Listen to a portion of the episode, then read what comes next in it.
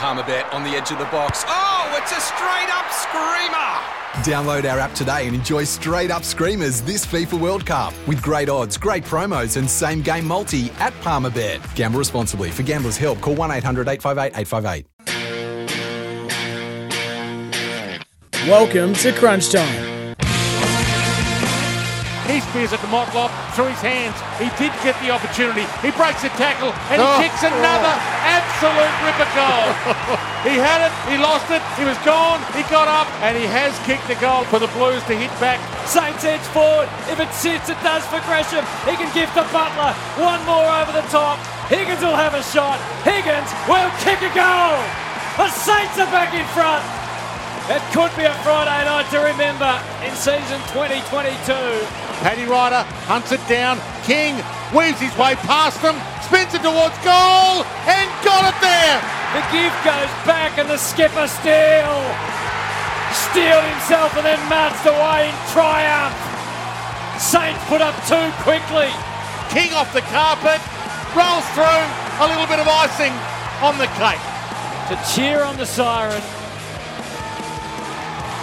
The Saints revival on a Friday night. A big win over the Blues and deservedly so.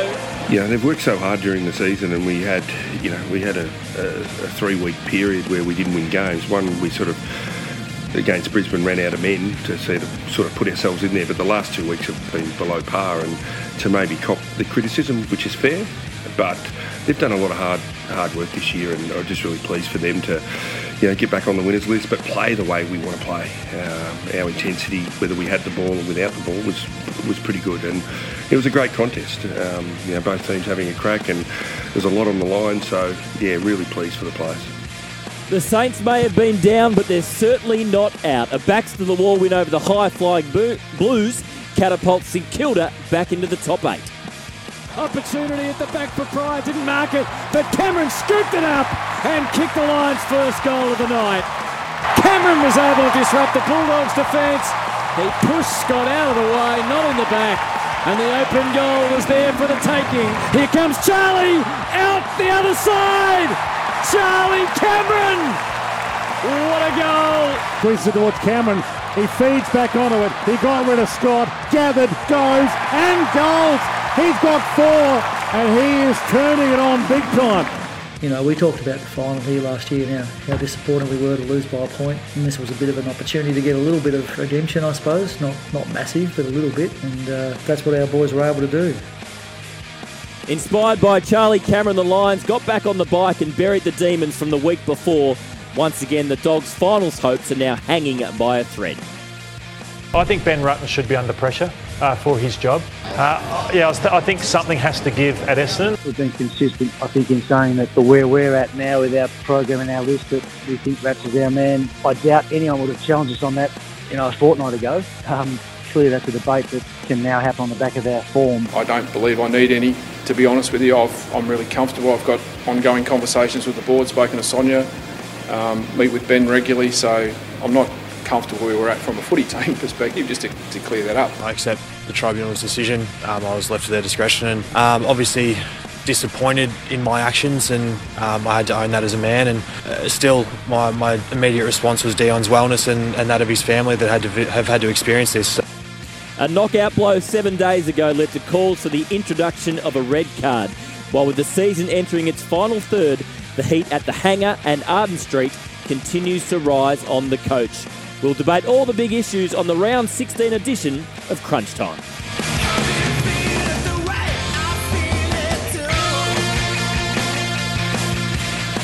Welcome to Crunch Time. A great morning for Saints fans. Given they only win about 25% of their games in their history against the Blues, any win over the Blues is a big one. Their skipper, Jack Steele, will join us very shortly. Julian DeStoop with you, joined by the Western Bulldogs games record holder, six time All Australian, Brad Johnson. Morning, Jono. Good morning, Jules. How are you? I'm very, very well. So, Kane Cornes will join us in a second as well. He's over in Adelaide. But uh, I guess we're all wondering what sort of response we were going to get from the Saints. What what impressed you most about that performance last it was night? it was more around the, the mental approach to the the game of footy from from the St Kilda Footy Club. You could see that you know what had happened the, the previous weeks with the with the losses. They they put it all on the line in terms of their their their ability mentally to get themselves up. Now, I know we say every week you should be in that mindset anyway, but the nature of an of a, of a developing team, an improving team, will fluctuate throughout throughout the year. And and to get to this point here, and and and July is the the four week grind. If you if you're in that spot of fighting for an eight, and you can get this this four week period right. Then you play finals. You get through August and you and you're in. You lock it in, and and that's what the Saints where the Saints are at at the moment. And the way the way they were with their warm up, I thought was excellent. The way they the way they just had an extra edge about about them rather than sort of just wandering around in warm up, tapping each other, smiling, laughing. Didn't see any of that last night. Now that's okay. I, I don't. I'm not against any of that. But sometimes, and sometimes we talk to Jack Steele in a minute, um, and it'd be great to to um, listen in on that. Is because I think he led the way with the way that they approached this game, along with Brett Ratten, and that mental edge, that that look in the eye. They had it last night, and it set them up for victory, no doubt. So back in the eighth, the Saints seventh at the moment, depending on other results. Richmond and Collingwood win. Collingwood get a couple of percent. They'll slip back to ninth. The Blues currently fifth. Let's bring in.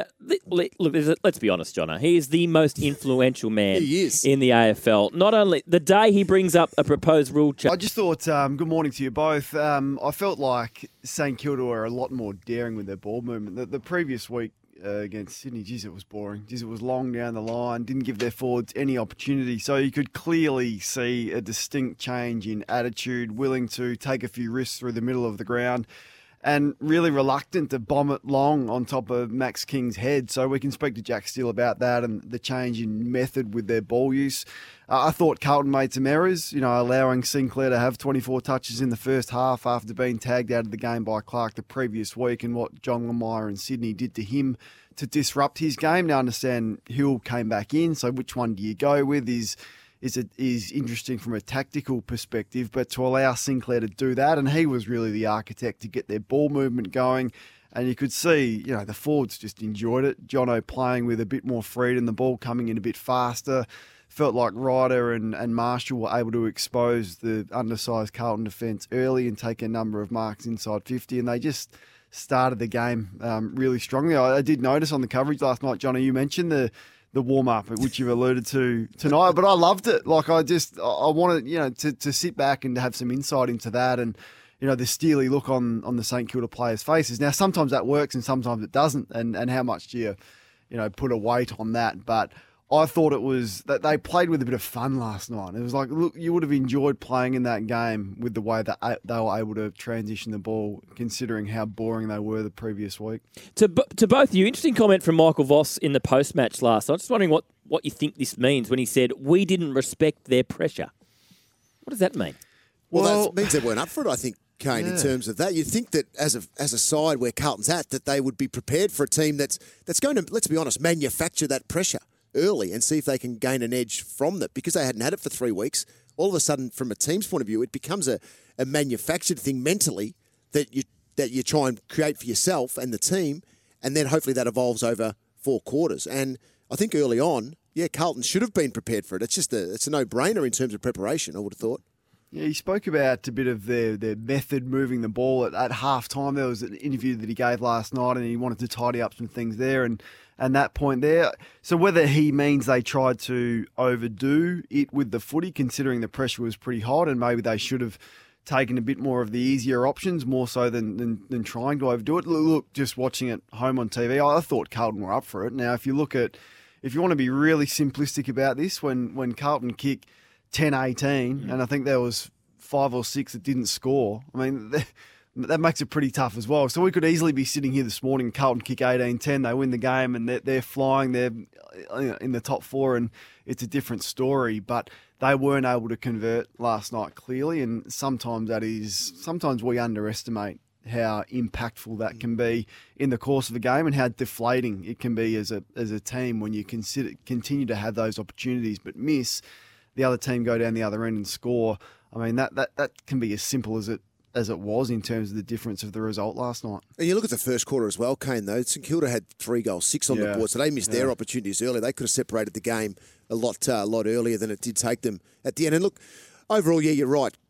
From a contest point of view, Carlton are great in that area. Plus 22 last night, contested ball, but it was more on the outside. They were minus 33 in uncontested possession. So I think, I think from a a structural point of view, which helped set up their ball movement, was that they were they they knew that Carlton were going to be tough to beat in the contest. But if they set up their shape right and got their pressure in the right uh, in the right element as well, they were able to pressure the first ball, got to the outside, and then they were able to release from there the Saints and beat them on the outside with Hill setting up great off the, the back of stoppage, and then you got Sinclair as the as the third layer to that. So they were able to work the structure, I think, a lot better last night, which gave them the best opportunity to push forward and give their forwards.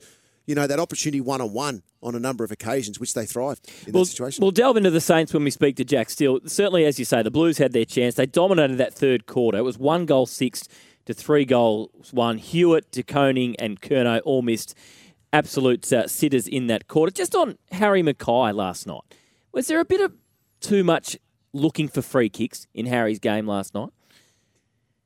I thought there was on a on a on a couple of occasions. He he probably went to deck searching for the free kick when he could have used his big hundred kilo frame and actually stood up and, and brought the ball to ground. So I think there was a couple of times he actually won a free kick in the last quarter, which didn't look like it was there, but he got it. So and missed um, missed the the snapshot. So. Yeah, I think there was a couple of occasions where he probably could have, on on reflection, when he does his review, he'll he'll stay. You know, I probably could have stood up a lot stronger in, in those contests. And the opportunity too that he, he probably had to cash in. I mean, Howard was out of action sort of into the second quarter mm. really, and then eventually subbed out of it. Battle went to him, and you could see the mismatch that he had. And sometimes you, you think this is going to be a little bit easier than what it was. So credit to the Saints as well for. I mean, this is a pivotal win for them because lose this, you, you probably miss the eight with the with the draw that they've got. I know we're going to get to the Saints a little bit later on, but the way that they fought it out with the injuries that they had and the carnage with, with Marshall going down, Howard subbed off, Butler and and Clark getting smashed in the face, like it was it was pretty brutal stuff. And Brett Ratten coming down to the interchange bench and speaking to the crew, you know, halfway through that last quarter, I thought was really important. But for for McKay and Curnow, they, they they both probably had poor nights, really, like from from what you would have been expecting with the matchups in front of the ball and how strong the midfield has been. Yeah, I w- I wouldn't mind speaking about Sam Walsh as well, Jono, because I thought you made an interesting point that.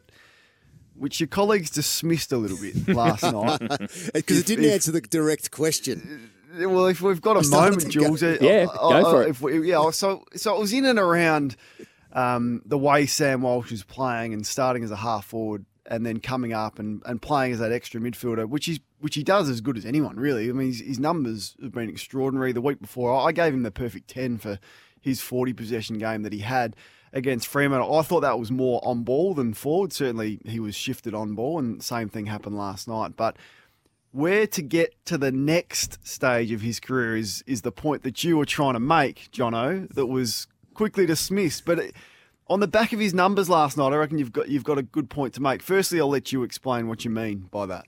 I was more around Kane, around what's next for Yeah. for Sam. And look, you know, he's he's he's an unbelievable player, and he's been since he's walked in the mm. doors at the Blues in his first performance. We all went, "Wow, how good how good is this young man?" And he's been able to maintain that in the first stage of his career. So he's finished his first stage through that three or four year period. Now he goes into the second phase of 21, 22 to 25 years of age, 26. And then for me, I think in this period, we'll get the same from Sam. And that's going to be amazing for Carlton. They're going to be lo- they're going to absolutely love what he's going to offer them.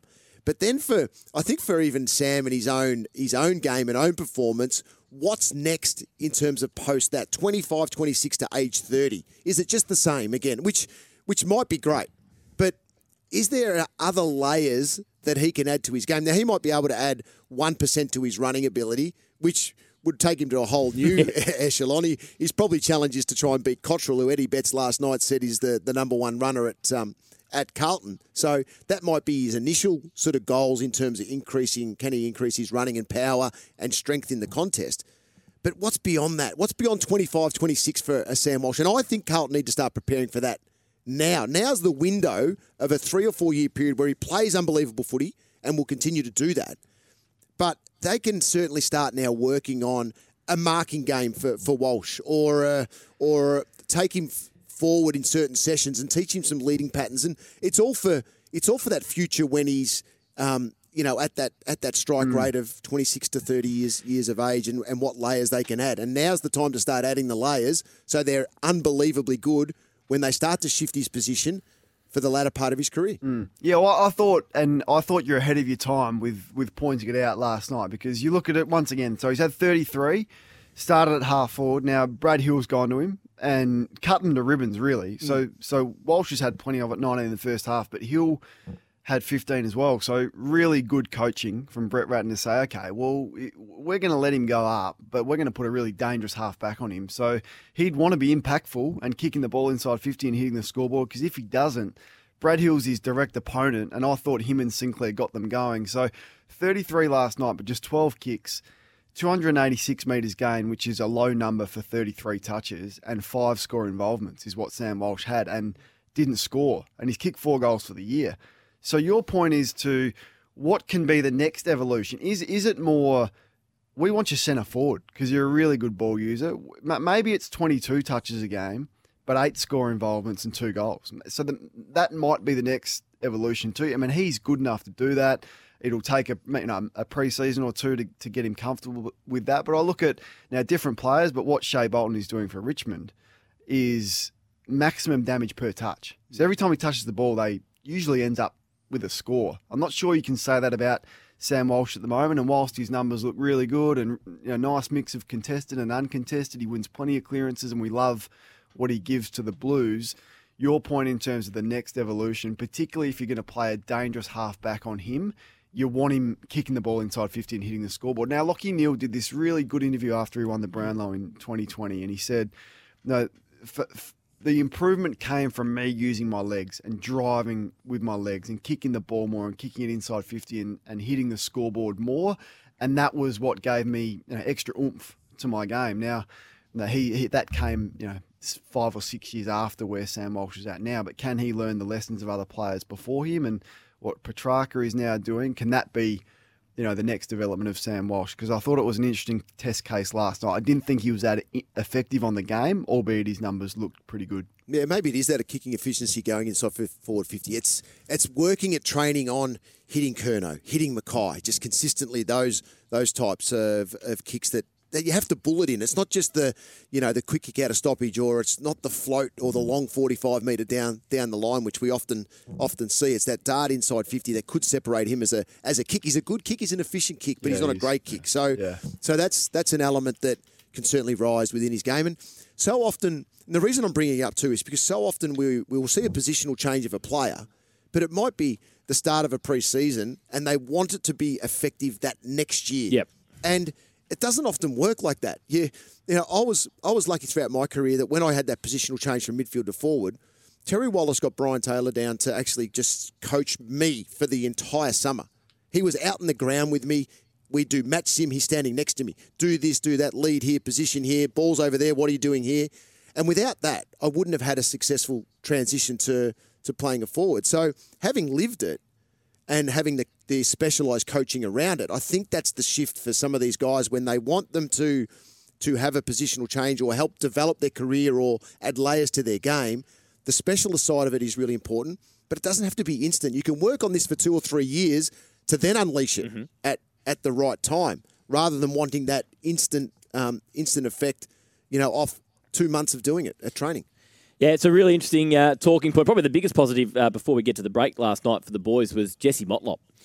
Who- Dur- Durdin's probably dropped away a little bit. Oh, he's just, has, has been injured and his form is dropping off. But uh, for a first year player, it was pretty impressive from Motlop last night. Well, I, played with his dad, and hon- honestly, the most skillful player, Daniel Motlop, I, I think I've probably ever played with. Like, and that's you know saying something with Stewie Dew and the other players, Roger James and players like that. But he was just freakish, really, like, from what he could do in and around goals, and some of the goals that he kicked were phenomenal. I so he was on Facebook last night, Daniel Motlop, and he posted the highlight of Motlop where he sort of dropped the mark and went back and got the footy, broke a tackle, and kicked that outside check side on the right foot um, and how proud he was. So, look, bonus. I, I'm not sure they would have expected him to be this good so soon. He looked like a bit more of a project sort Mm. of player for me when he was drafted, but.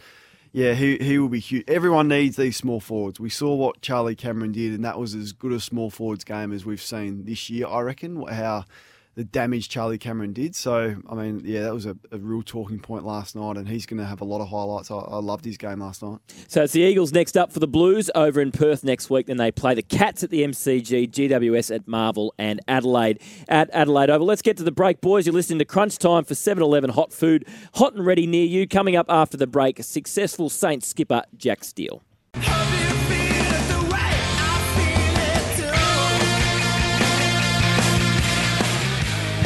Welcome back to Crunch Time. Remember, Saints fans, you can still become a member as they march towards 60,000 members. Visit saintsmembership.com.au to sign up today. Second game back last night for Jack Steele uh, from his shoulder injury. 24 possessions and a goal, and the successful skipper's been good enough to join us this morning. Thanks for your time, Jack.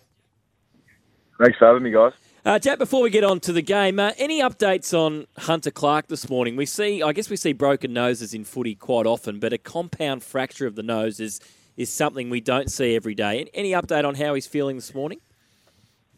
Yeah, I'd say he's fairly sore. Um, I think he's already been in for surgery this morning to, to get that fixed up. So, yeah, definitely feeling for Hunt because he's had a few sort of incidents like this. He had his broken jaw last year, and um, you know he had his his AC joint at the start of the season too. So, yeah, he's um, yeah, he's he's would be a bit sore this morning. I would have thought. Any idea what that means in terms of how much footy he'll miss?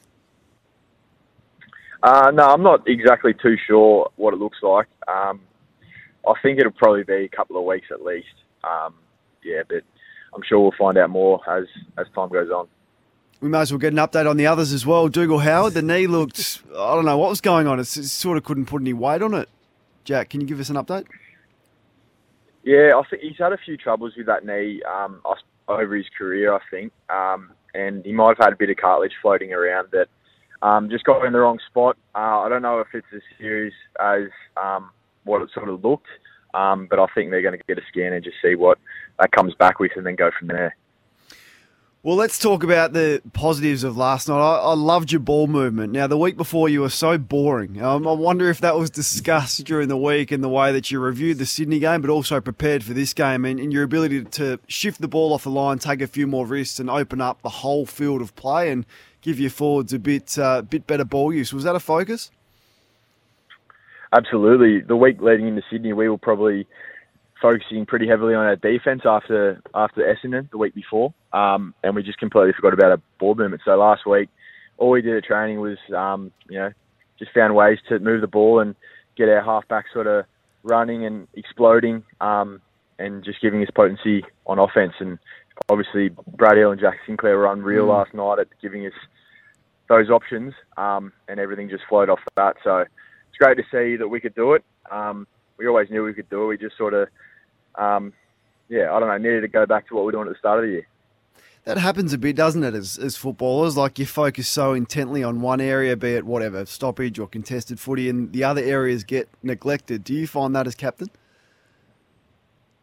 Absolutely. Yeah, you sort of forget your way at times, um, especially when you're not playing the footy that you want and you we had you know maybe three games in a row where we didn't get the results we wanted to, and we just sort of went into our shells, especially on offense. And um, all we needed to do is just, I suppose, go back to what we know, um, look at our game plan, go back to what we were able to do during the uh, during the start of the year, and um, and then just go from there. So it was it was very pleasing.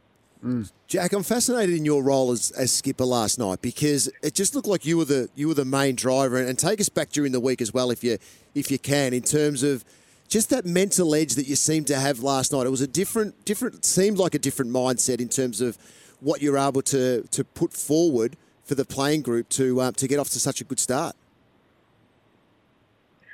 Um, yeah, I I think we all knew that it was a game that we needed to win. If we if we didn't win it, we're in a very tough position and, and probably you know weren't going to really make finals. Um, so we just wanted to go out there and prove the doubters wrong um, and, and get the win. It, it, certainly meant a lot after the last couple of weeks. They've been very tough on the group and. Um, you know, life hasn't been good for anyone. So we just wanted to go out there and prove ourselves and prove that we're a really good, um, you know, AFL team.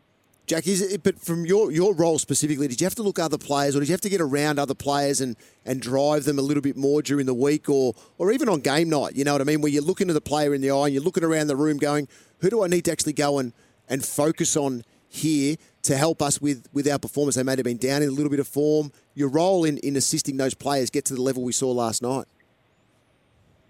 Yeah, absolutely. Um, I suppose there were a couple of key players that um, were great last night that I reckon we, we needed to get a lot out of, and Paddy Ryder was one of them. I, I said to him before the game that it starts with him, and um, clearance and pressure is exactly what's going to win this game of football against Carlton's midfield. So um, he had an outstanding game. I think he ended up kicking maybe three goals, um, but it, it started with him um, at centre bounce. He was unreal, and again, blokes like Jack Sinclair and, and Brad Hill, we obviously gave them a fair license just to try and bite off as much as they could with their with their kicks and create um, our board movement. Um, so I had, I had a few conversations with them just to let them know that um, we need them.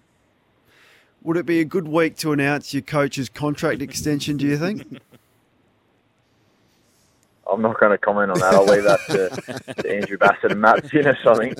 it's been it's been um, as you said before, like life wasn't fun for, for anyone. So you had you've had the, the coaches, you know, coming under pressure after starting eight and three, and then the, the Hill and the Ryder stuff, and reports of a scuffle or whatever it was, and then the denials of that. That's sort of what happens when things go uh, awry at a footy club. So to get it back on track, you must be thrilled because it could have easily petered away and ended up in a really disappointing season. You feel like you must be like right back in the hunt. Oh, definitely. But again, Kane, it's only only one one game. We can't really mm. get too ahead of ourselves. There's still a lot of footy left to be played, and we've got a fair challenge um, this week um, against uh, Freo, I think it is. Who we did we did win um, over there earlier in the year, but that doesn't really mean anything. We we still have a fair fair challenge ahead of us. So yeah, we're we're taking it uh, week at a time at the moment. Jack, is that part of your structure around around the ball? Last night, obviously, uh, contested possession numbers were, were down compared to the Blues, but the uncontested aspect of the game and what you were able to drive from that through the second possession was was quite outstanding. Was that that structure and that setup something you spoke about during the week in terms of okay, Carlton are going to win the enough ball in tight. What can we do to get put the pressure on to get it back in the right spot um, through turnover? Um, not really, not really, to be honest. Um, I think I think Carlton are just a really really good midfield, and they were able to get in there and, and win the, the hard balls. But um, yeah, mate, we were we were definitely better set up around that. Um, we knew they were going to bring a few extra numbers up to stoppage, so we needed to do the same. And um, maybe our balance was better throughout the the course of the game, um, and we were able to get better looks off uh, stoppage and around the ground. Talking to St Kilda captain Jack Steele here on Crunch Time. Jack, the plaudits are going to Jack Sinclair and Brad Hill and your two big guys after last night. Tim Membrey kicks four, but Cal Wilkie again. I mean, Charlie Curnow's been in red hot form. He's leading the Coleman. Cal literally hasn't missed a game since he joined you guys, and again he got the job done last night. What makes him such a good defender? Uh, I'm not too sure. He's a very competitive bloke. Um, I know that. But yeah, you're, right. He's just so consistent, and he always just finds a way to get his job done. And like you said, um, Curnow's been in great form, but I was pretty confident in Cal the whole time that he would get get the job done on on him. Um, yeah, he's definitely up there with um, all Australian honours this year. I would have thought he's just always getting his job done, and he's, he's just so consistent, and someone that we can rely on. And Jack, how are you pulling up the shoulder after a couple of weeks back in? Yeah, it's, our shoulder's all sweet. It's um, back to normal. Um, actually feels a lot stronger than the other one at the moment, just because I've been doing so much rehab and um, you know strength stuff in it. So uh, it's starting to feel feel really good, which is which is pleasing. We just had a, a, chat about Sam Walsh a little bit earlier and the, the tactical battle between perhaps him uh, and Brad Hill at the start. Did you was that a focus for you on making sure that if you let Sam Walsh come up to stoppage, that you've got a really dangerous halfback that's doing damage on the on the way out? Was that discussed prior to the game?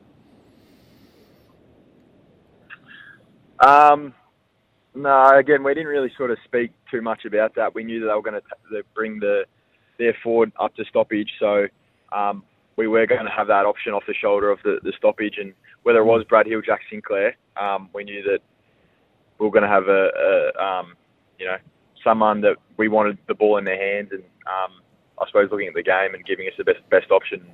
Um, yeah, obviously Brad Hill and, and Jack were were in that position quite a lot and gave us some pretty good looks going forward. But um, yeah, we didn't really discuss too much about I suppose the personnel and um, you know if it was Sam Walsh, if it was George Hill or whoever it was, um, we didn't really talk too much into that. And Jack, as we let you go, as Brett Ratten said afterwards last night, when you lose on Friday night, the weekend stinks. But when you win, uh, it's very enjoyable. Uh, how do you spend the rest of the weekend off the back of a win like that? Um, just just heading down to the Peninsula now, just to, to go out for lunch um, at a winery. But um, a few of the boys are getting together later on this afternoon, um, just for a few quiet beers. So might head up there and, and say go to them afterwards and um, enjoy the weekend. Beautiful. Thanks for your time, Jack. Uh, well done last night, as you mentioned. A couple of big games coming up now at Marvel Fremantle and the Western Bulldogs. Uh, well done again, and thanks for your time. Thanks, guys. Thanks for having me. Great to talk to St Kilda skipper Jack Steele, as we say. Join the Saints as they march towards 60,000 members. Visit saintsmembership.com.au to sign up today. You're listening to Crunch Time for 7 Eleven hot food, hot and ready near you. After the break, we'll wind the clock back to Thursday night when the Lions got over the top of the Bulldogs.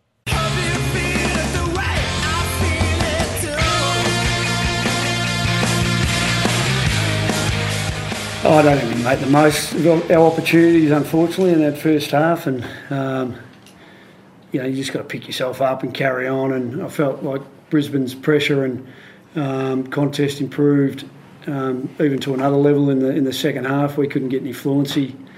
And, uh, and the quality of our use really was pretty disappointing all, all game. You know, we're kicking set shots out on the full and, uh, you know, kicks inside 50 that are too skinny and going on the fall, and um, you know, so we had enough sort of momentum in the in the turnover game and from the stoppage to um, to even maybe have a little bit of scoreboard pressure on the opposition. Obviously, kicked a few points as they did early, and then yeah, I mean, uh, there's some Charlie Cameron brilliance, but it was Brisbane Lions as a collective. I think just probably raising a uh, to another level in the second half. We couldn't quite go with it.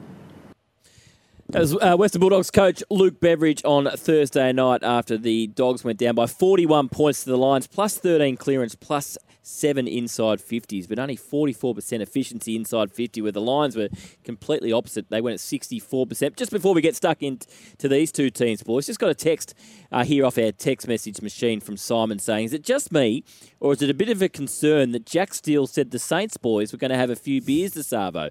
I'm not sure if that sends a good message to their members says Simon. No, I don't think you have an issue with it if it's a long break. Eight days. It, eight yeah, day break. so yeah, no. Mo- most teams would have the rule that you know anything under a sort of six day break or a seven day break, they wouldn't they wouldn't drink. I think that's across the board now. If you, if you get an opportunity, the rare one to have a Friday night game and an eight day break, I think a few quiet drinks together is no issue with that. I wouldn't have thought. Where are we at with the Dogs, boys? Uh, they've only had two wins against top eight teams this year. Uh, they've had five losses against uh, top eight teams, so they went into the game in good form. But uh, winning games against teams you'd expect them to beat. Where are they at right now? We know they can still play finals, they can still make it, but where, where are they at as a group right now?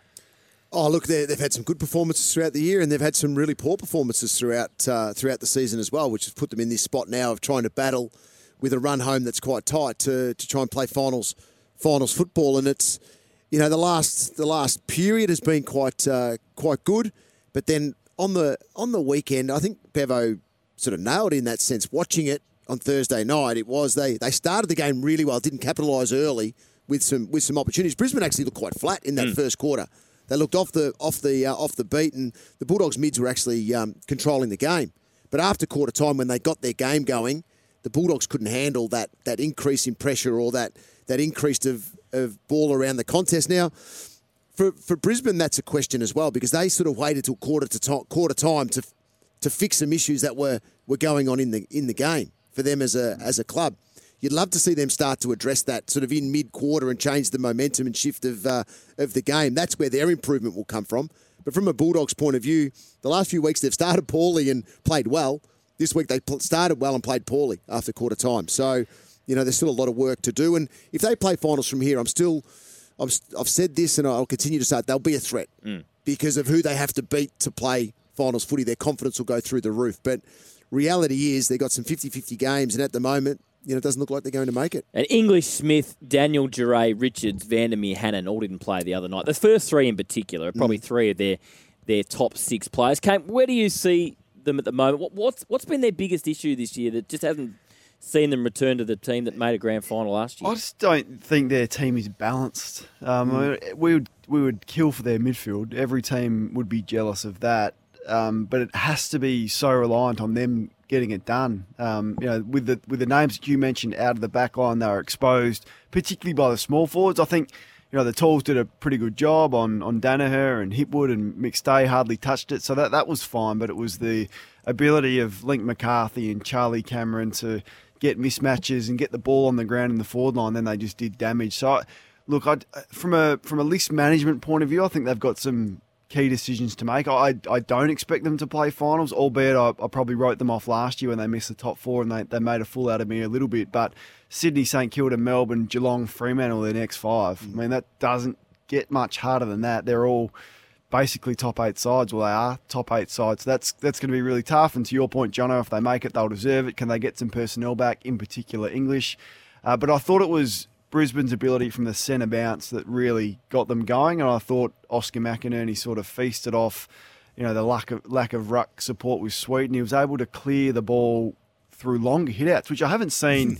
Probably since Brisbane, the sort of 2001, 2002 sort Since of era. Ilya- when Ilya yeah, Grigic- yeah. Ilya Grigic was doing the win. They used to like smash the ball forward. Why don't more ruckmen do that? I don't know. I, I think it's because you would set up for that if you knew it was happening every week. Like back in the day, Brisbane just smash it forward. Voss and Black lift their arms at stoppage, just handball it 15 metres forward, just get that momentum. But yeah, that doesn't happen. So, so I thought the Brisbane's ability to clear the first area, like Libba had five clearances in about the first 10 Yeah. minutes and a goal on on, uh, Thursday night. So then they identified, well, if we can get it out into space a little bit, and you know, Brisbane players were more familiar with the slippery surface at the Gabba, and Neale went to work. I thought McCluggage was magnificent. I just thought, you know, not not his biggest night in terms of numbers, but that's where I thought they, they really flicked a switch and they were able to get those mismatch that they liked in the forward line. So for the Dogs, defensively they're not strong enough. I mean that that's that's really where it's at, and, and Brisbane to that point similarly as well. Like Brisbane aren't strong enough defensively yet to win a premiership, but the Western Bulldogs allowed them to go coast to coast, intercept mark the ball in your back 50, switch it out to the other side on two occasions, and they went down and kicked an easy goal, unbroken chain. That's where you start to think this group hasn't fully bought into the defensive aspects of the game that Fremantle and Melbourne, and to a lesser extent Geelong and Richmond are doing at the moment. And that's, as we know, pretty much how you win a premiership. I think that's partly personnel and, and balance to, to go Yeah. with what you're talking about before, Kane, because you look at Libba has 33, Macrae 32, Dale 32 off halfback, Dunkley 27, Treloar 26, and Bont 26. They're massive numbers from the key players at They all get at the massive Bulldogs. They every do. week, though, don't they? Yeah, then that's Yeah. but that goes to your point around the balance because the drop off from that. There's the and I know Dale was out. Who's I mean not Dale. Daniel. Um, Caleb Daniel was Daniel. out. So there's another 25, Mm-hmm. you know, off half back and, and bits and pieces that go with it. But but there's the there's the growth in the Bulldogs on the outside. The balance on the wing, on the on the flank, on the wing. Hunter came back on the on the wing was good early, Mm. but he'll get better for for that Lachie Hunter. But Cody Weightman since the elbows dropped dropped uh, dropped away. McCombs improving as a player, but still not hitting the scoreboard as much. Johannisen nine disposals, one goal. So midfield strength is unbelievable. They need now to try and develop, and they've got half back strength, I think, in terms of run Yep. um, and use of the ball. But outside of that, they're still searching, I think, for that right balance. Key defensive post is important, plus also that, that key forward mix, which is Naughton or no one at the moment. So yeah, spoke, spoke, sorry, Jules. Spoke to Kingy about this just yesterday on on the on our breakfast show, and he said they need an intercept defender, like an intercept marking defender, and it's probably a reasonable point. Like O'Brien was recruited for that, but hasn't been it, and Keath. Keath was great, like defensively, but hasn't been the intercept player that he probably was at Adelaide. So, hmm. who's going to be their intercepting defender that all the good teams have? Geelong's got Stewart. You know, Richmond have got Grimes. They've got Vlastuin. We know about Melbourne with Lever and May. The best teams have got it. Fremantle's defence is unbelievable with what they've got with Ryan and Logue and Pearce, who plays that defensive role. So that, that that's that's probably a good point from Kingy that he's you know saying where where is that intercept mm. defender that all the best teams have? They don't have one. So, Richard's done it once, hasn't he, this year, where he, he had an He did, unbelievable yeah. game from an intercept point of view. But Gold Coast. He just seems to look. He's a great intercept mark, and he reads the ball really well.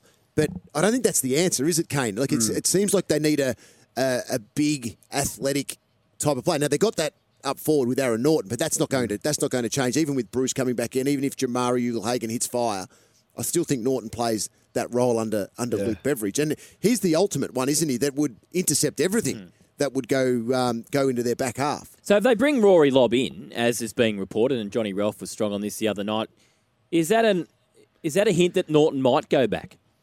Maybe. Does Rory yeah. Lobb really satisfy a need of the Bulldogs?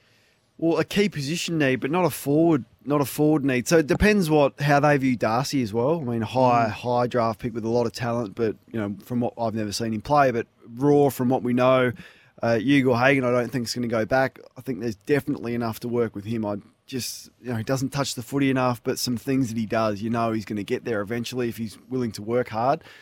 So to answer your question, I don't know. It, it helps them maneuver English around a little bit because English can be that drop behind the play, really good intercept ruckman, and he can also go forward, and Lobb can do that second ruck work.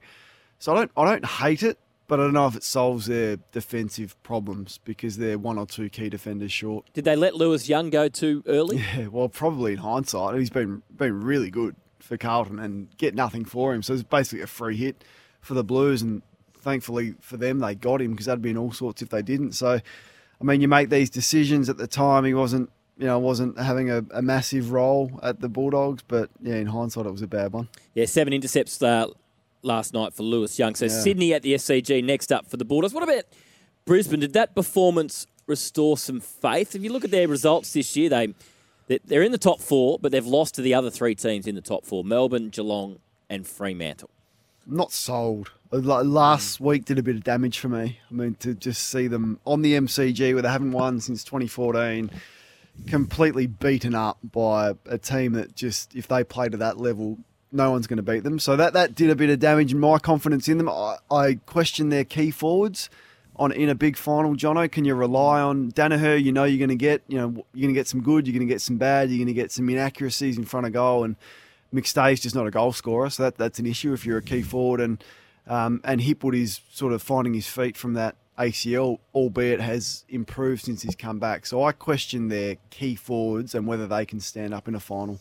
And the other aspect, and I agree with, and I agree with that in terms of uh, recent history as well. And you look at their draw, and the next three weeks they should win. They, they could, in the next three weeks, potentially secure their home final, top two berth. That that's Hmm. that's number one priority for for the Brisbane Lions to to go all the way this year and make a grand final.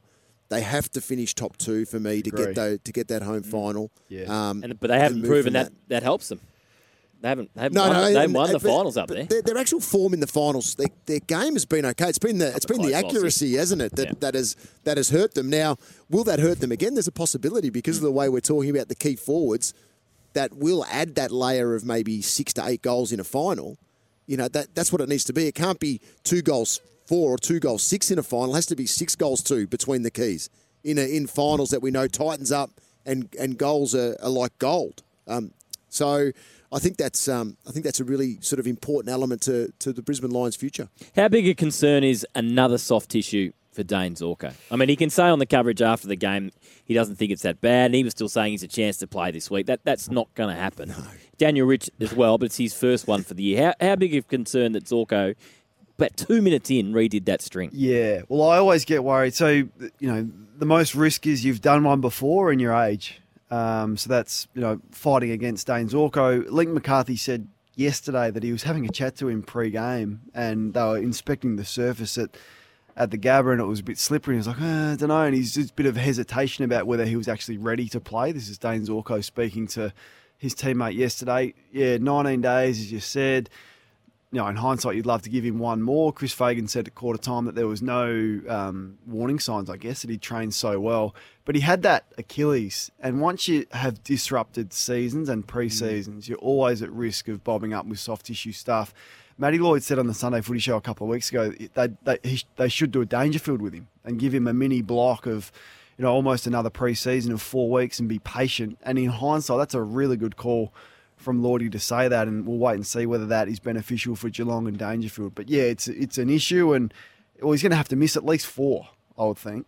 So they should do that Um, now, shouldn't they? Really? Well, yeah, but once they can get him up to a point where he can actually Mm. now exercise, because of you know, you're gonna have to give it a sort of one or two weeks before he can start running again. So Daniel Rich is massive too in all in all of this. Like missing him missing now with these his ability to kick in the depth, the ability ability to change angles with his with his leg as well, sets the lines up. And no one goes near him, so he gets forward of centre and um, either kicks the goal or, or delivers inside fifty with effectiveness. So that that's a huge. He's my favourite Lions player for the for the flexibility that he adds to to that lineup. So there's 25, 20 to twenty five possessions, but 20 of those are kicks and effective kicks that they're going to you know lose out on as well with him not in the lineup. Have we seen? Coleman was I was going to say, have we Yeah, seen the emergence was. of his long-term Oh. replacement for the next ten years? Whoa, I- well, he's he's under he's understated what he's done. So he laid a couple of tackles the other night. He had two for the game, but one was on Hunter. It was an open field tackle, and he Hunter tried to take him on, and he nailed him. Then he laid,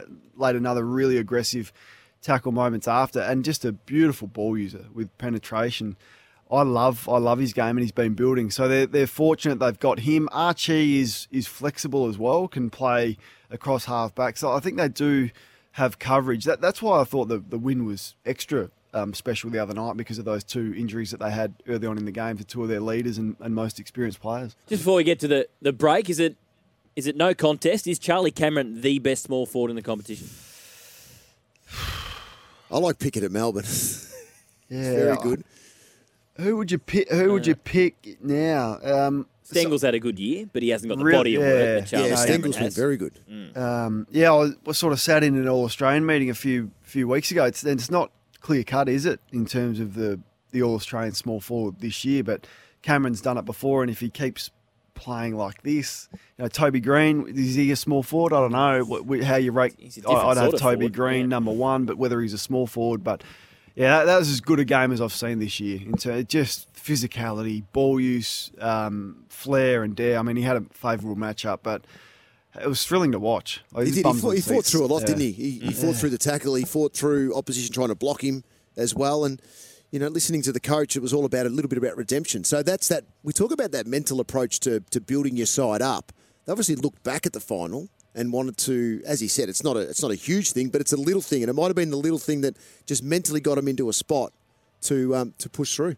So after the break, uh, we'll talk about all the big issues uh, of the week. The red card, Eric Hipwood, we've got to talk about that being straight uh, to the tribunal. Uh, the rule change brought on by Kane Cornes and all the pressure on a couple of coaches uh, right now. You are listening to Crunch Time for 7-Eleven hot food, hot and ready near you.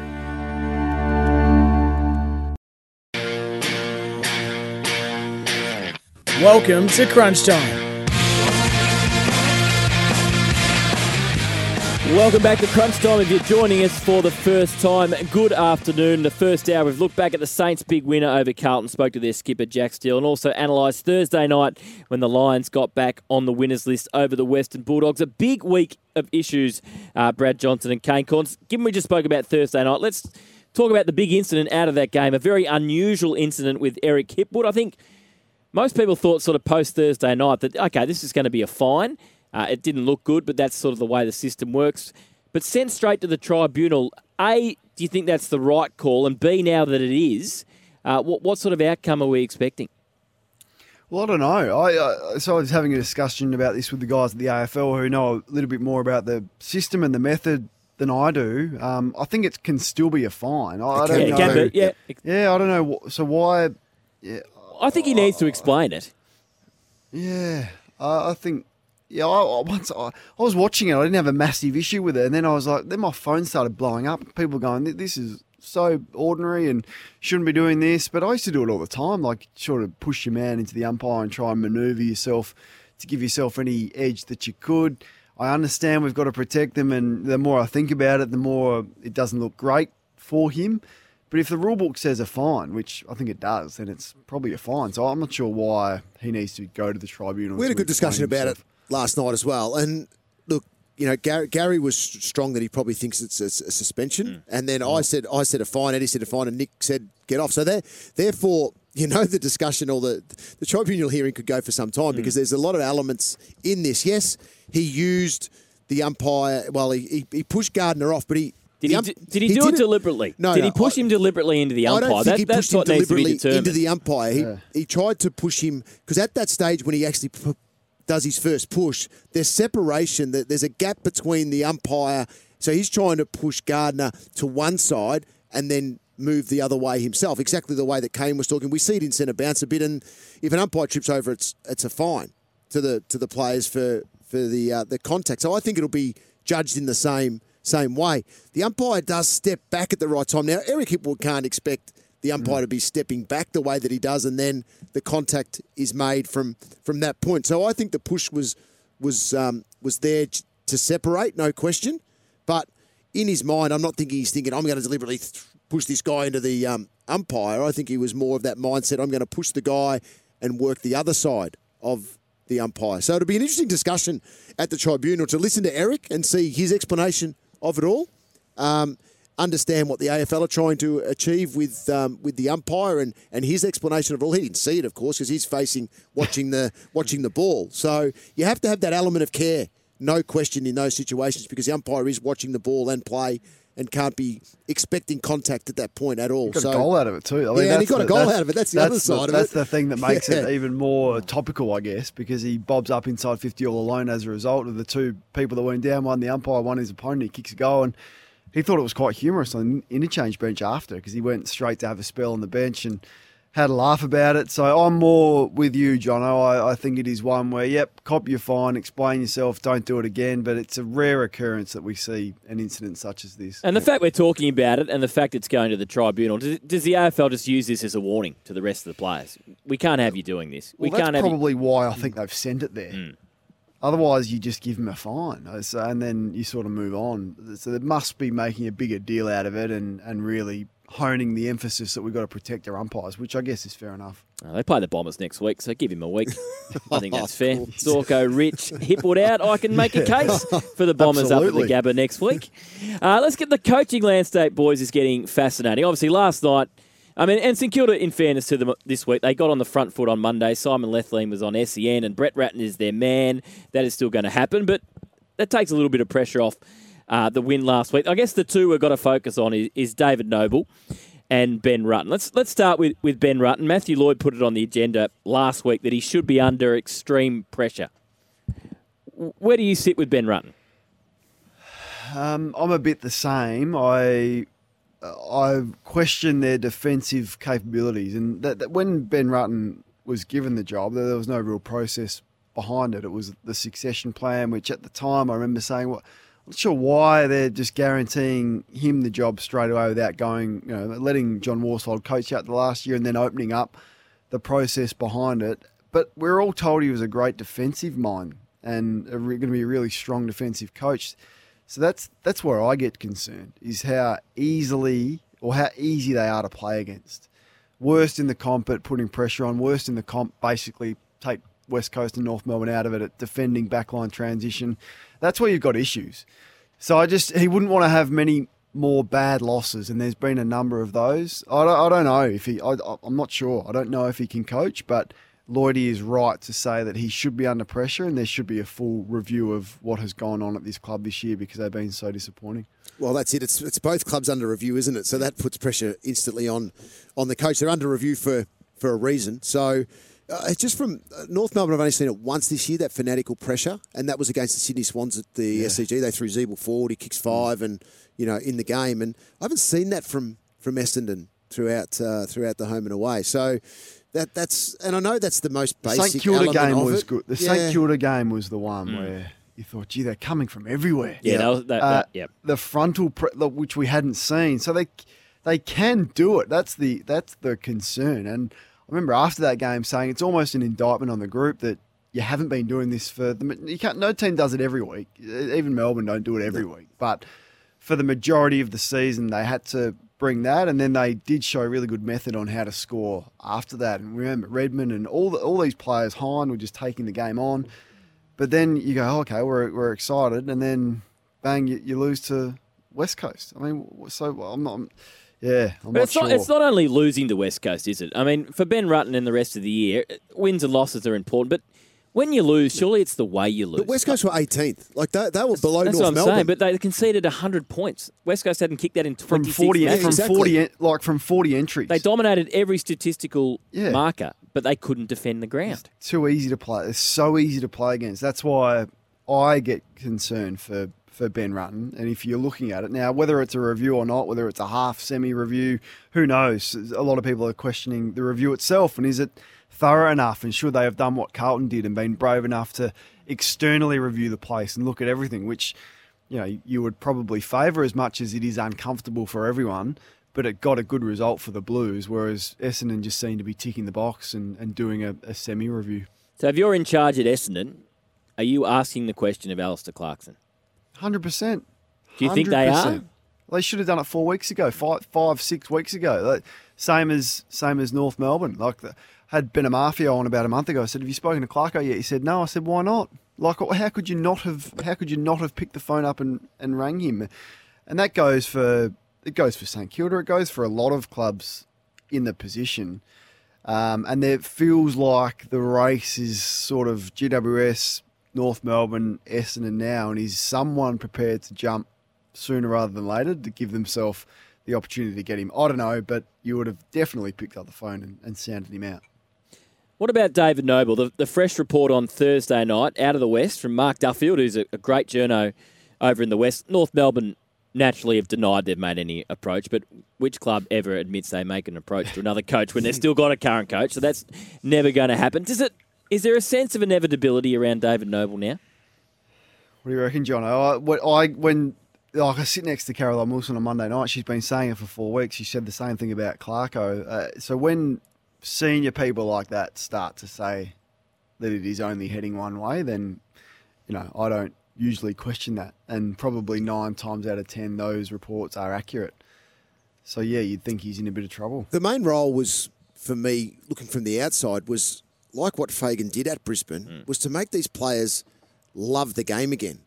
And so I think that that needs to be stripped back, and that's what we need to see first from from North Melbourne. They- These these guys do have talent; they're in the system for a reason, and I think that's that was the first role that that David had to tick off. Number one, so. And it's easy to then get caught up in the win loss game and, you know, our performance or getting frustrated with performance and, and all those things. So I understand that side of things, but I think it needs to be stripped back again for a club like North Melbourne. So is it an Adam Simpson who can make them do that? Is it Dave Noble who can make them achieve that first?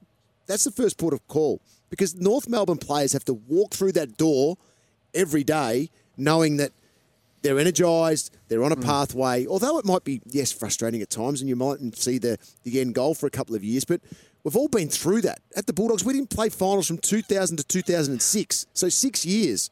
But we walk through the door every day knowing that, okay, we've got Cooney, we've got Griffin, we've got um, Hargrave, we've got Gill. We knew that. We knew we had a, a nucleus that would get us to a point eventually. And I'm not sure North are there. Although they've got some strong talent on their list, they're not there. So when they walk in, I'm, they're, they're second guessing themselves. They're not loving. I don't personally. I don't think they're loving the the moment of walking through the door to train hard to, to go about it. It's a it's a it's a it's a grind. The coach sets that though, doesn't he? He, he has a big part to play in that, no no doubt. So do your strong leaders um, in, in your playing group. So we've all been through that element of not playing finals for a period of time, but it's what happens in that in that period that energizes you to think, yeah, we're on the right track, we're going we're going the right place. Especially the the gun players in your team that drive those standards going forward. So you might be winning every week, but then you you know that Cooney's you know had 32 weeks in a row and away you go. You know, so it's the same for Tarryn Thomas or Simpkin who's improved, or you Davies-Uniacke's improved this year. So North should be sitting there going, "Wow, he's gone from 15 disposals to 25 a week." In the next two years, that could become 25 to 30 consistently with a bit more game break to the way he plays. That's the narrative that we're not hearing because of the frustration around um, you know their performance. And the and the coach, like, it's clearly not David Noble's fault. No. To the to this point. So to make the change, I mean, it's easy to sack the coach because you can do it today, and then you can get a new one in, and everyone says, "Oh, okay, well, at least they're doing something. They're making change." But that doesn't often solve the problem. Like I've heard Leigh Matthews speak about it before. In terms of success, how much percentage goes to the coach? Now we probably say eighty percent in the media, whereas he would say I reckon it's 10 Mm-hmm. I've heard him say coach should is responsible for ten percent. It's the assistant coaches, it's your recruiters, it's the talent level, it's your club, it's the leadership, it's the culture, it's the resources. Uh, But we don't often focus on that. So to you know, it's an easy solution and it's probably going to happen the way that you, you sack the coach because that is something you can do right now and, and move them on, whereas you can't turn over your list. I mean, North Melbourne moved on, I think it was 20 players in 14 months. So half your squad is gone in less than two years. And you wonder why they're where they are now. Now, they clearly cut too deep, and the decisions that they made from list management perspective were poor. And there's some reasons behind that because it's not easy to get players to North Melbourne, and a couple of the recruits have been injured, and all of that. But how much, if you're doing a, a blame pie, how much of the blame pie should be portioned to David Noble? It's probably, I don't know, it's probably 10%, no more. But he's the one that's going to cop it. It feels like that anyway. The most important role they need to fill at North Melbourne is the list manager's role. 100%. That is the number one focus.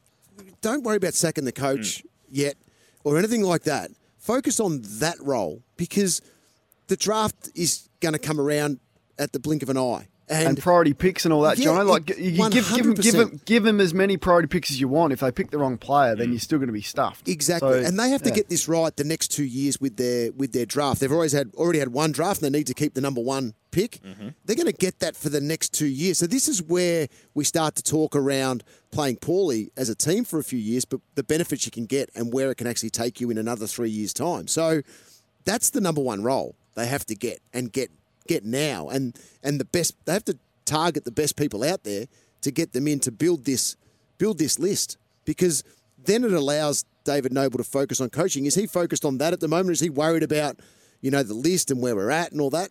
He's got to channel his energies towards coaching, but coaching what is brought through the door, and that list manager role becomes the number one critical appointment for the North Melbourne Footy Club. Yeah, it's a watch this space. So player movement as well always gets interesting at this time of the year. Round 16, if you're not signed now, you start to worry. Obviously, Melbourne made the big move with Clayton Oliver, the only player in the game that's contracted for next decade. So well done to Clayton Oliver.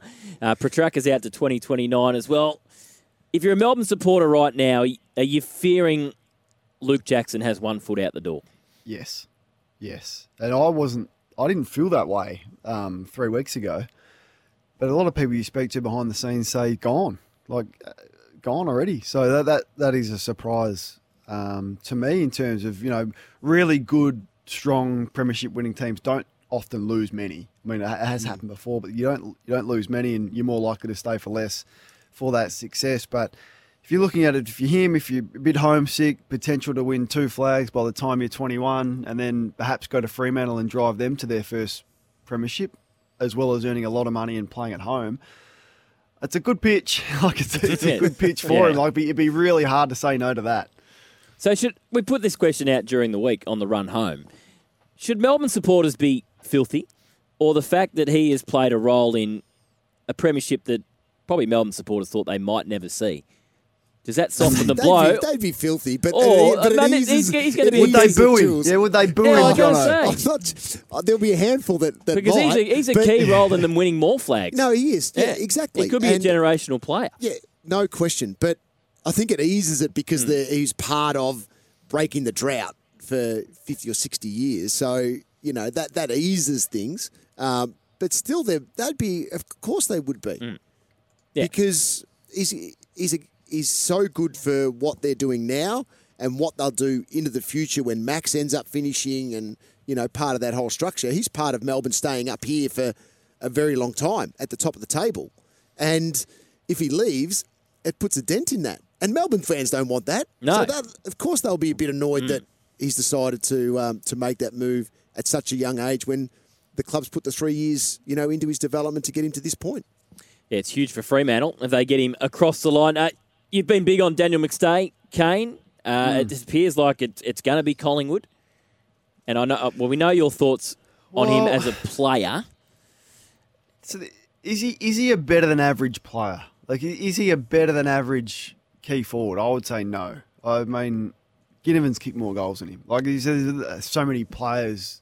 If you're judging him and your impact, in the air and scoreboard impact. He just has never been a goal scorer. So this isn't a new thing. This is eight years in the system, and the most goals he's kicked in any season is 28.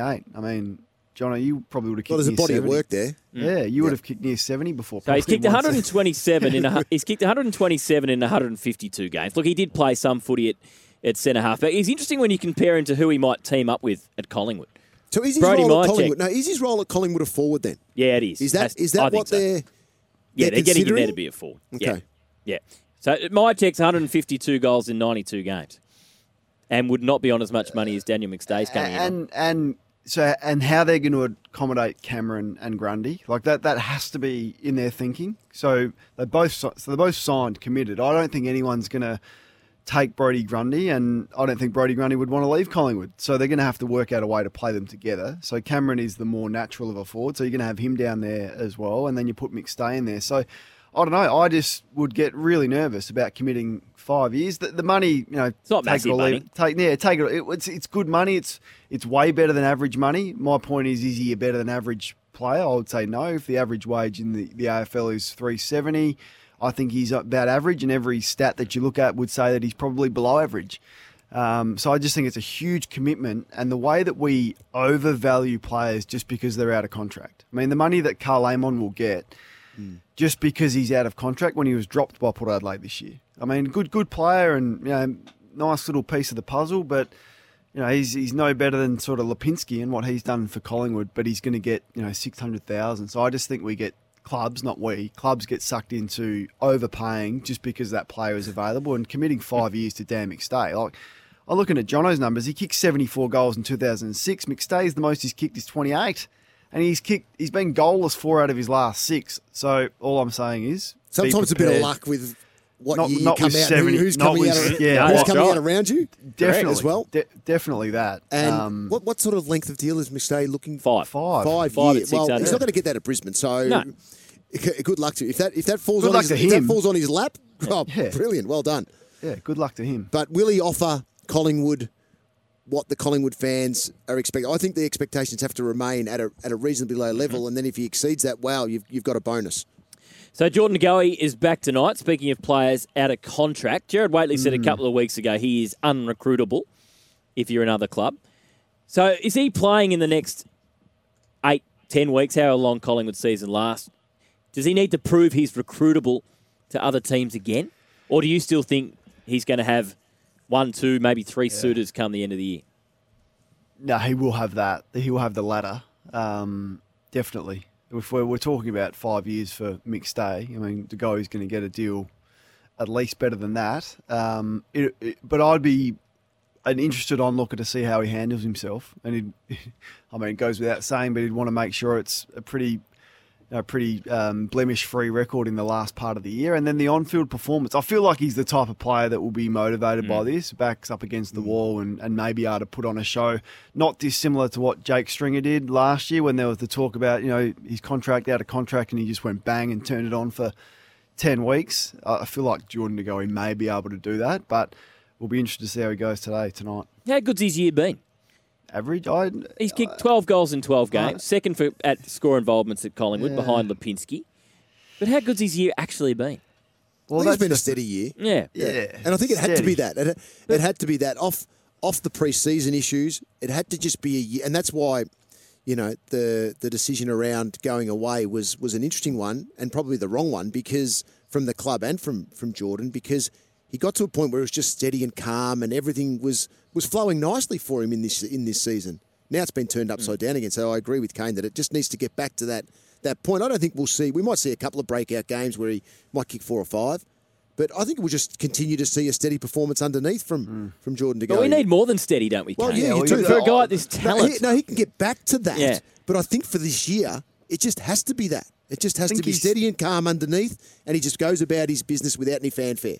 Yeah, top five in the best and fairest once. Yeah, in his and never career, all you know, Australian. Yeah, so and I mean, he's really, his highest accolade is winning their goal kicking in 2018. So the talent that he's got versus the performance, definitely doesn't match. So any talk of eight hundred thousand a year, that's where I get a bit confused with stuff like that. A lot. I've heard people say during the year, no, he's a match winner. You just got to pay him almost whatever you want. No, you don't. Like he, if Collingwood lose Jordan De Goey, I don't think that's going to break their hearts. No. You get a really good compensation pick for him. You do some other things, get some other pieces in, and I don't think they'll be heartbroken by it. And then you lose. You know, you don't have to worry about the distraction off the field either. Uh, you single-handedly changed the rule this week, Kane, with your I petition.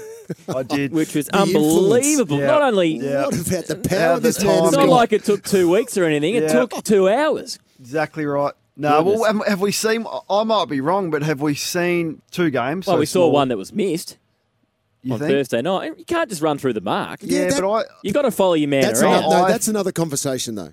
Yeah, I think you have a bit of leeway if your man is trying to get a cheap one around the back and you're trying to stop him from doing that. But So you you've got to always follow been him up- around the back, No, don't But you? you've always been able to follow your man through if he goes through. I just felt like he got a bit wrong-footed, and then I thought Doesn't that was matter.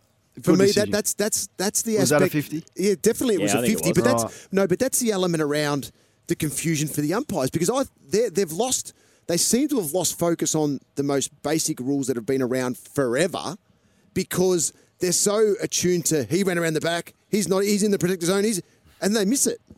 So strip it back completely because that was a 50 metre penalty mm. every day of the week and it should have been paid as that. But it was missed because the umpire's thinking he's run that way, he's split him this way, he's inside the protector zone, but we're not paying that anymore. And he's missed it. Yeah. Completely missed it. So the, the detail, I'm glad they've stripped it back because now the umpires have to focus on the basic rules that have been adjudicated for a very long time that need to be pulled up mm. every single time. You can't miss moments like that, which are clear 50 metre penalties and have been forever. I guess the broader discussion is changing interpretation of rules mid-year. It's not. It's not a good look. As much as I'm thrilled that this has happened and it needed to happen, it should have never got to this point. And I think they need to be a bit smarter about when you change rules. We're going to get players that try and exploit it. So we're going to get players that hang around the back for a cheap one. We're going to get players that try and fake a handball so the guy moves from the stand rule, or players going to come off the mark and not even stand the mark and flood back. As you change rules, someone will exploit it, and that's hmm. sometimes what I don't think the AFL understand. Overall, though, it's been a good rule change for the game, hasn't it? No, Don't- You don't No, think you don't think I the game's flowed a bit better because of this rule? Because of the stand rule? Yeah. No, I hate the stand rule. I can't. Stand don't don't get me started, Jules. Jules. Jules. I don't We are- mind the stand rule. Oh my goodness. Oh, I I'm think it's been a good I'm thing out. for the game. I'm out.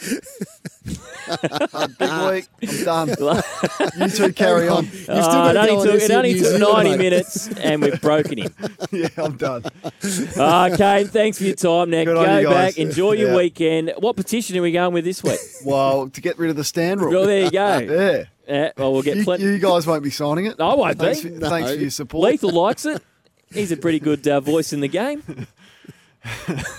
Good on you, fellas. Good on you. We've silenced him. you. Yes. Yeah, I'm see, done. We've got Yeah. him. We've got him. We've actually got him. Unbelievable. He's got another eight forums to go on this weekend, and we've actually broken him uh, already. There. Thanks again to Kane uh, for his time. Plenty more still coming up here on Crunch Time. We'll look at uh, some of the big matches we've got for the rest of the weekend. The Gold Coast and Collingwood uh, is an absolute cracker. The last game of the round, too, Jono. Fremantle and Port Adelaide. A lot riding on that. Fremantle's top four. Port Adelaide just have to keep winning. There goes da- uh, Kane slamming the door behind him in utter anger over we actually brought up the stand rule. You're listening to Crunch Time for 7-Eleven hot food, hot and ready near you. We'll go through the rest of round 16 after the break.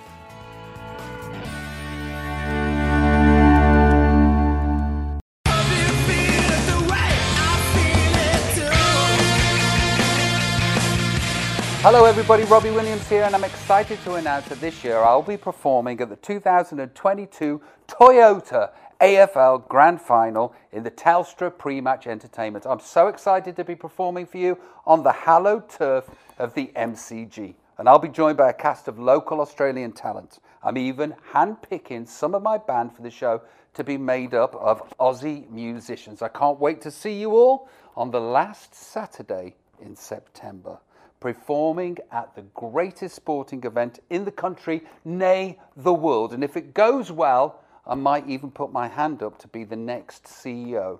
See you all at the footy. Welcome back to Crunch Time. Julian De Stoop and Brad Johnson How good with is you. that, Jules? It had been speculated, and now it's official that Robbie Williams is playing at the grand final. Were you happy with this? Oh, happy with this.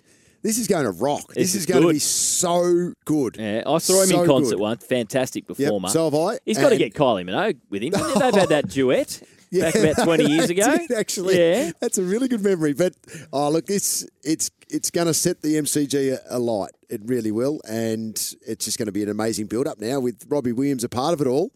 Look out! I reckon even some of the players will step out to, to watch Robbie and, and move away from the change rooms. Well, he's probably the biggest international act we've had since Meatloaf. So Oh, we hope it goes better. we hope it goes better than that. Lionel Richie was good as the backup. Lionel was good. Yeah, that's right. He came out as the um, replay. Yeah, he the did. rematch. And and was magnificent. Was. The crowd loved him. so good. and I was there watching that. So but Robbie will be great from the Yeah. outset. There won't be any, any more issues like the meatloaf issues of a few years ago. Well done, well done, AFL. Fantastic get. Now we're gearing up for the games today thanks to Dometic. Go on your next adventure, Dometic.com. We're just talking during the break before we get stuck into the rest of this today's game. So the first one is Essendon versus Sydney at the MCG. Then it's Adelaide v Melbourne. And then tonight, Geelong versus North Melbourne down at GMHBA. And then uh, a big game on the Gold Coast between the Suns and Collingwood. Some three fantastic milestones this weekend. Oh, well, Jack Macrae, four actually, 200 games. Every second game he gets more than 30. Mitch Duncan, Jack Darling, and Luke Parker all play game 250. It's a great milestone. It is. It really is. And yeah, you look. You probably separate Jack Darling a, a, a little bit as much as he's achieved in the in the game, and maybe he's a bit removed from from um, you know our visual a fair bit as well. Watching on a 440 mainly on a Sunday after, afternoon. So you you look at then what um, what Mitch Duncan has has been able to produce consistently at, at the Cats and and Luke Parker. I think out of the trio sits number one uh, because of you know his ability to big game player, you know multiple positions, mainly in the midfield, can push forward, can kick your threes, fours, and fives in a in a game of footy, and it's just been outstanding. He's he's got a great presence about him, Luke Parker, and he's one player that one you'd love to to play with. You'd fear him from an opposition point of view because he can turn it on, but he's also tough in the contest and's brave and. He does all the things that you know we love to watch in a footballer. Jack Darling's got an amazing record 250 games, Mm. over 400 goals, all Australian, Premiership player, yet he's still maligned. He, he Even by some of his own supporters. But that's that's unfortunate just because of some a couple of the mistakes that he's that he's made in grand finals. Yeah, but he's, at least he's played in them. Yeah. Um, so you know, it's I suppose it's just like getting hit by a golf cart, Jules, or getting a, a, a Mm. hanger spe- uh, taken on you. It doesn't matter what else you do in your career. it always goes back to back to those things, Yeah. which um, in the end, you know, I can I can certainly laugh about. Jack Darlings are a little bit different. I wasn't going to bring that But up. the um, but yeah, you're right. It's still 250 brilliant games, like you said, premiership player, and you know the amount of goals that he's been able to kick through that through that period, and and probably play second fiddle, I suppose, to, to Josh Kennedy throughout throughout all of that, but play such an important role. He his best football has been at times when West Coast haven't had the second forward in a Josh Kennedy there. He's had to stand up Yep. and, and be the number one, and has played some brilliant games during the um, during those times. But he still sits third in the pecking order of, I think, for me, Parker, Duncan, and then what he's done in terms of influence on on the competition overall. You speak of Luke Parker. There's been a lot of talk about Luke Parker this week and what happened with Dylan Shiel, well, only seven weeks ago. At You haven't forgotten that, At have the Jules? first bounce, what happens today? Nothing happens. Well, if it does, it is so token. But it's They- well, it's not because is. it's- They no, can't no, we talk get- about we talk about that mental approach, okay? And we've spoken about it with St Kilda last night. We a little bit of redemption for the Brisbane Lions, so that still plays a small part in the build up to to the coach just winding you up a little bit. Now, it probably doesn't happen as often as as you know what I experienced as a player, where you're wound up all the time, but it still plays a part in the game, and that comes out every now and then. So it comes out here. I remember we played Hawthorn many moons ago now, and Luke Hodge rubbed the head of one of um, our teammates, one of my teammates, and after the game, Rodney goes, "That never happens to us again." So th- there's those things that still happen within the game. So from an Essendon point of view, it's that happened with Dylan Shiel, and then I know Essendon probably didn't handle it as well as what they could have, or been as strong as what they could have. Hmm. But internally, you're hoping they're saying that never happens to us again. So you play against the side that it did occur. You've got to be strong on Luke Parker. Hmm. You've got to tag. You, you've you've got to put pressure on him. Be the he's the last one up at every contest. Yeah, that's fine. there- That's there's all those things. It's not going to be any biffo or anything like that. A bit of push and shove, maybe. That's a that's sort of about it that will come from it. But there's other ways that you can make it more difficult for Luke within the game that might just mentally give you that um, give you that edge as a player or a team. And that's and that's all it is in these in these situations. Let's talk about the bounce back for Duro Veg, providing erosion control and environmental revegetation. Can you make a case for the Bombers today? I can. Now, maybe I'm a bit biased, but last, se- seven weeks ago, they were terrible against Sydney. I'll give you the previous five games between these two teams. Sydney by seven points, Sydney by three points, Essendon by six points, Essendon by 10 points, Sydney by five points. Okay, it's tight. So they match up okay with this Sydney team. And sometimes you get that. Mm. Sometimes you just get that. Even if you're having a poor year, sometimes you can still manage a, a, uh, a win against a team that you, yeah, you're right, you match up well against. You've got good history against us as well. If it was at Marvel, then that's a good I think that I think that even Mhm. tightens it even more from a from an Essendon point of view because they play Marvel well. It's fast deck. Sydney don't play as well at, at Marvel Stadium.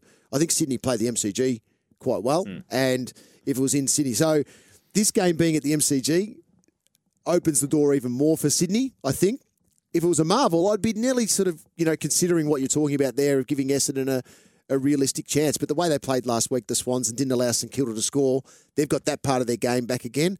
I think they'll just be they'll make it too tight for Essendon to um, hit the scoreboard regularly. Adelaide beat Melbourne last year over at Adelaide Oval did. after probably the umpire swallowed his whistle and didn't play a deliberate in the last minute. But still, they beat them. Any any danger in this for Melbourne today? No, there isn't. And Melbourne got their game back in a big way last week, and they'll they'll continue on from that. And you know they've they'll continue to get many players back over the um, over the coming weeks as well. But Jack Viney, how good! Like His last month week, has been amazing. Mm. it really has been. And you know what? We talk about the grand the, the finals last year for Melbourne.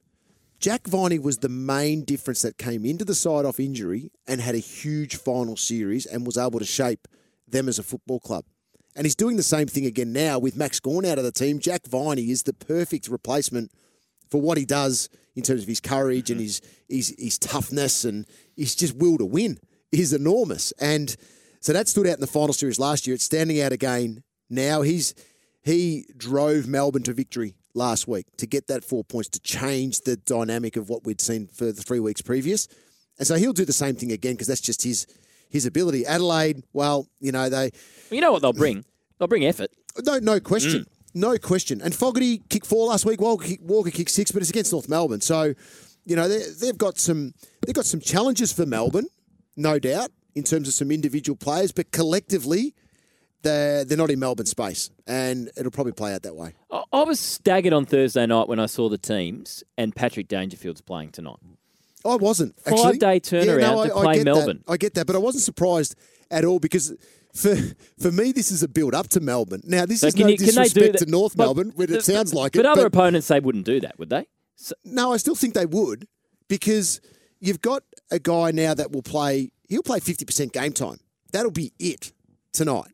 Once you lose two blokes early. Well, I still think you stick to the the, the structure of for danger as an individual because his back half of the season could be the difference between them winning a flag or not if he gets if he really gets going. And you know he hadn't been great to this point. He's been injured a lot. Hasn't been to the standards we we know he can get to. So the back half we could Geelong need to see that, and so they've prepared him for or are preparing him for that. And I think the first one is against Melbourne. So he plays fifty percent tonight, and he'll still go and have a crack and play his play his way, but his minutes will be completely limited, and then he gets ready for five days' time. What's a pass mark for North tonight? A pass mark for for North. Given they've lost their last 10 by over 40, and Yeah, Geelong at Geelong is about as hard as it gets. Oh, look, the score the score's not not concerning. We we know what it's it's going to be. We know that Geelong should kick hundred points tonight or more, and and that's and that's just the reality of where where North Melbourne are at. So it's not so much around the the score for me. It's just around just their their body language and all those things and their effort. That, and uh, we're stripping it back, and we've said it all year for North Melbourne, but that's just the reality of of where they're at. Hopefully, a couple of the young players can continue to to really push up and um, and in, and improve. And and have a big performance against you know one of the premiership favourites for, for this year, and that's what North Melbourne should fans should be looking at is is who's standing up now against these unbelievable teams that you know at the top of the table. Ben, and that's ben where you might see McKay's not starting at full forward Well, he could. I didn't mind Against it. Tom Hawkins. When Tom it. Hawkins and Jeremy Cameron are at the other end. They're going to score anyway. So it's just whether or not North Melbourne will get enough ball forward for McKay to have a Mm. have the opportunity to play well. Whether he does or doesn't, we don't know that. But at least if they get enough ball towards him, he can't sit there and say we've had 30 inside 50s and I didn't have I had limited opportunity. So that's the challenge from a coaching point of view is that is that structure, isn't it, around McKay looks okay as a forward, Mm. but we're not. we the supply mightn't be there tonight, so that might adjust the the thinking in terms of his his positioning. It's going to be very interesting. Uh, we'll take a break afterwards. We'll get stuck into probably the match of the round. It's Gold Coast uh, v Collingwood. We continue to gear up for all the action today for Dometic. Make your adventure effortless with the Dometic Go collection. Just pack, stack, and go.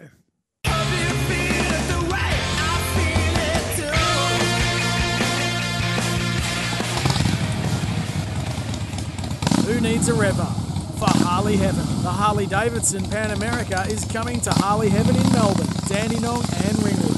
Visit harleyheaven.com.au for details. Welcome back to Crunch Time. It's the Harley Heaven rev up. Well, Jono's given the Bombers a bit of a rev up after what happened with uh, Dylan Shiel uh, seven weeks ago. What about tonight? This is massive for the Suns. They want 20,000 there, which they never get big crowds get like that. that. And That'll- that'll school happen tonight. holidays, Oh, Collingwood. except the weather may hold a few yeah, back. it's going to be very, very wet. unfortunately, but they'll get a decent crowd.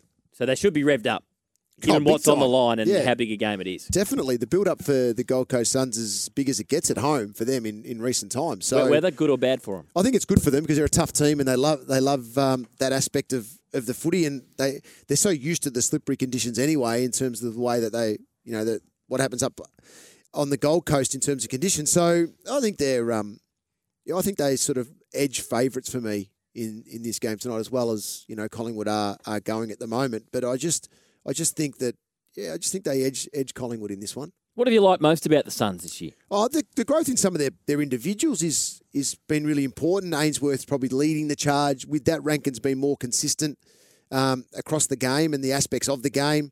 Return of Rowell has been good. Witts and Swallow back from injury have, have added some you know really strong depth, especially Witts in the middle of the ground. Chol and Casboult. So that, that combination up forward, everyone thought when King went down that was mm. that was it for the Gold Coast Suns. But these two guys have created some real stability in the tall forward aspect of the of the game. And so, you know, Collins down back's critical. And he's been injury free. So there's a lot of things that have worked well for Gold Coast. Finally, they've got a good run at it.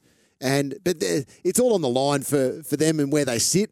And it's probably the same for three or four other teams around them that, you know, they just got to keep finding a way to, to win.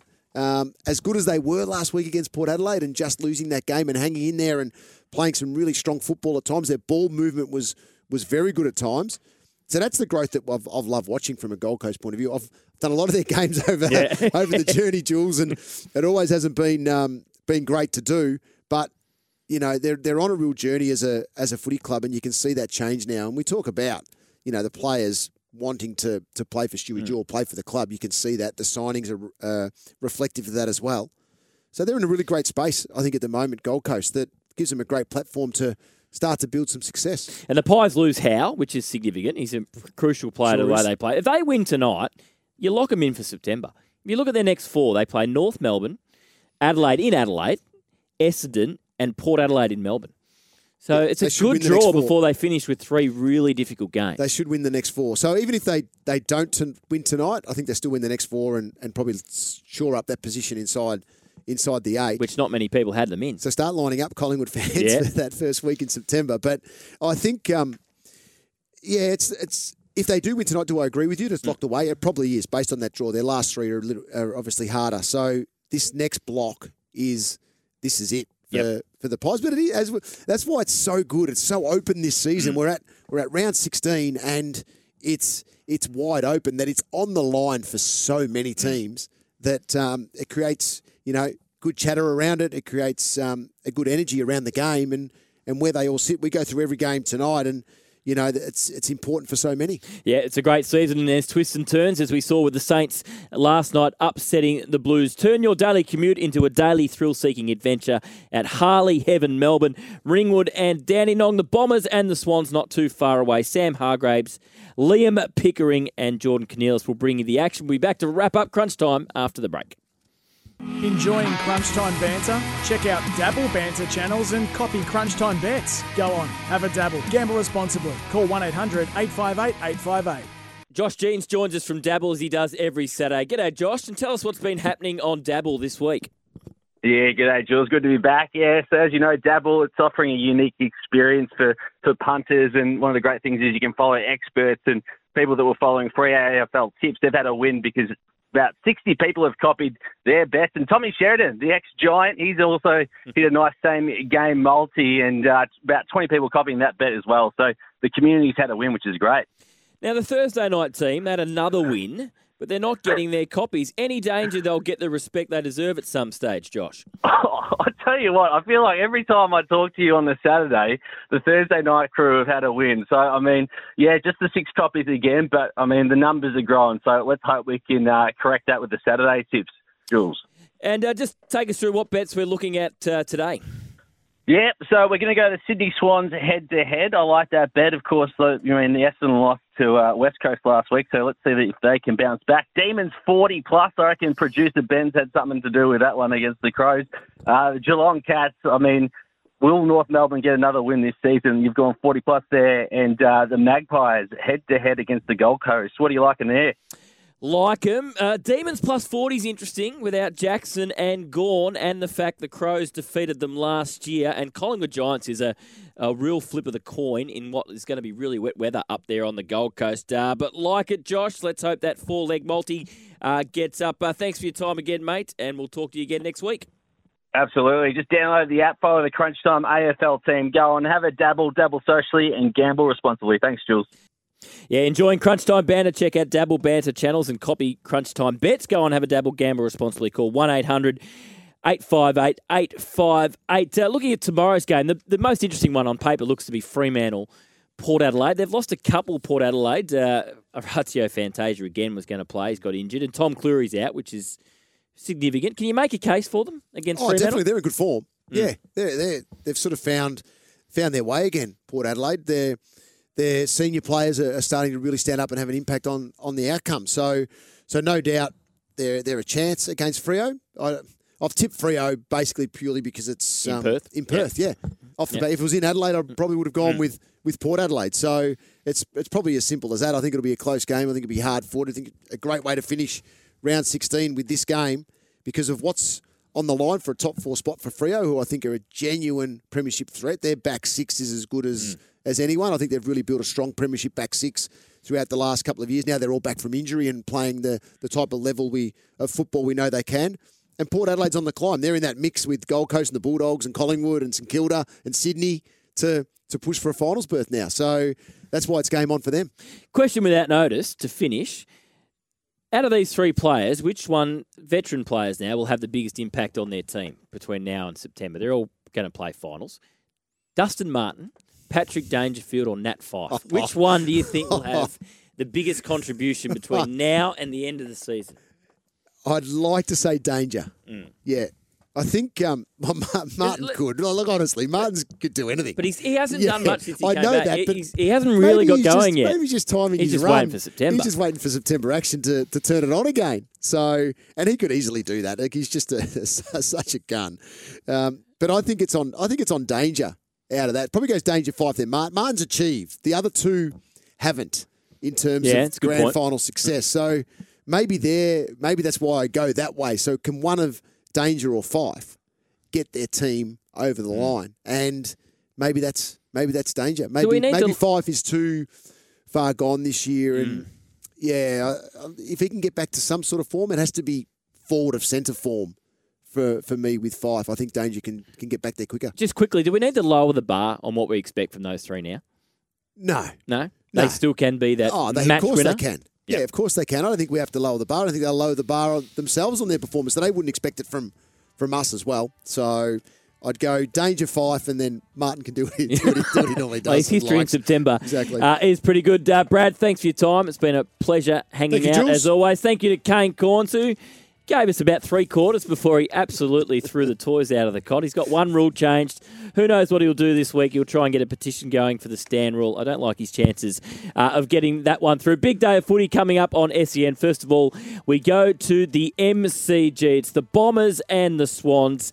Uh, taking you through that one will be Sam Hargraves, Jordan Cornelis, and Liam Pickering. Then the other games today, of course, Adelaide versus Melbourne at Adelaide Oval. Then tonight, uh, one that looks a bit one sided on paper, the Cats and North Melbourne. Then a beauty between Gold Coast and Collingwood. This has been crunch time for 7 Eleven hot food, hot and ready near you. Want to witness the world's biggest football game? Head to iCanWin.com.au, predict Australia's score with a crystal ball, and it could be you and a friend at the FIFA World Cup Qatar 2022 semi finals, all thanks to McDonald's. Maccas, together and loving it. TNCs apply.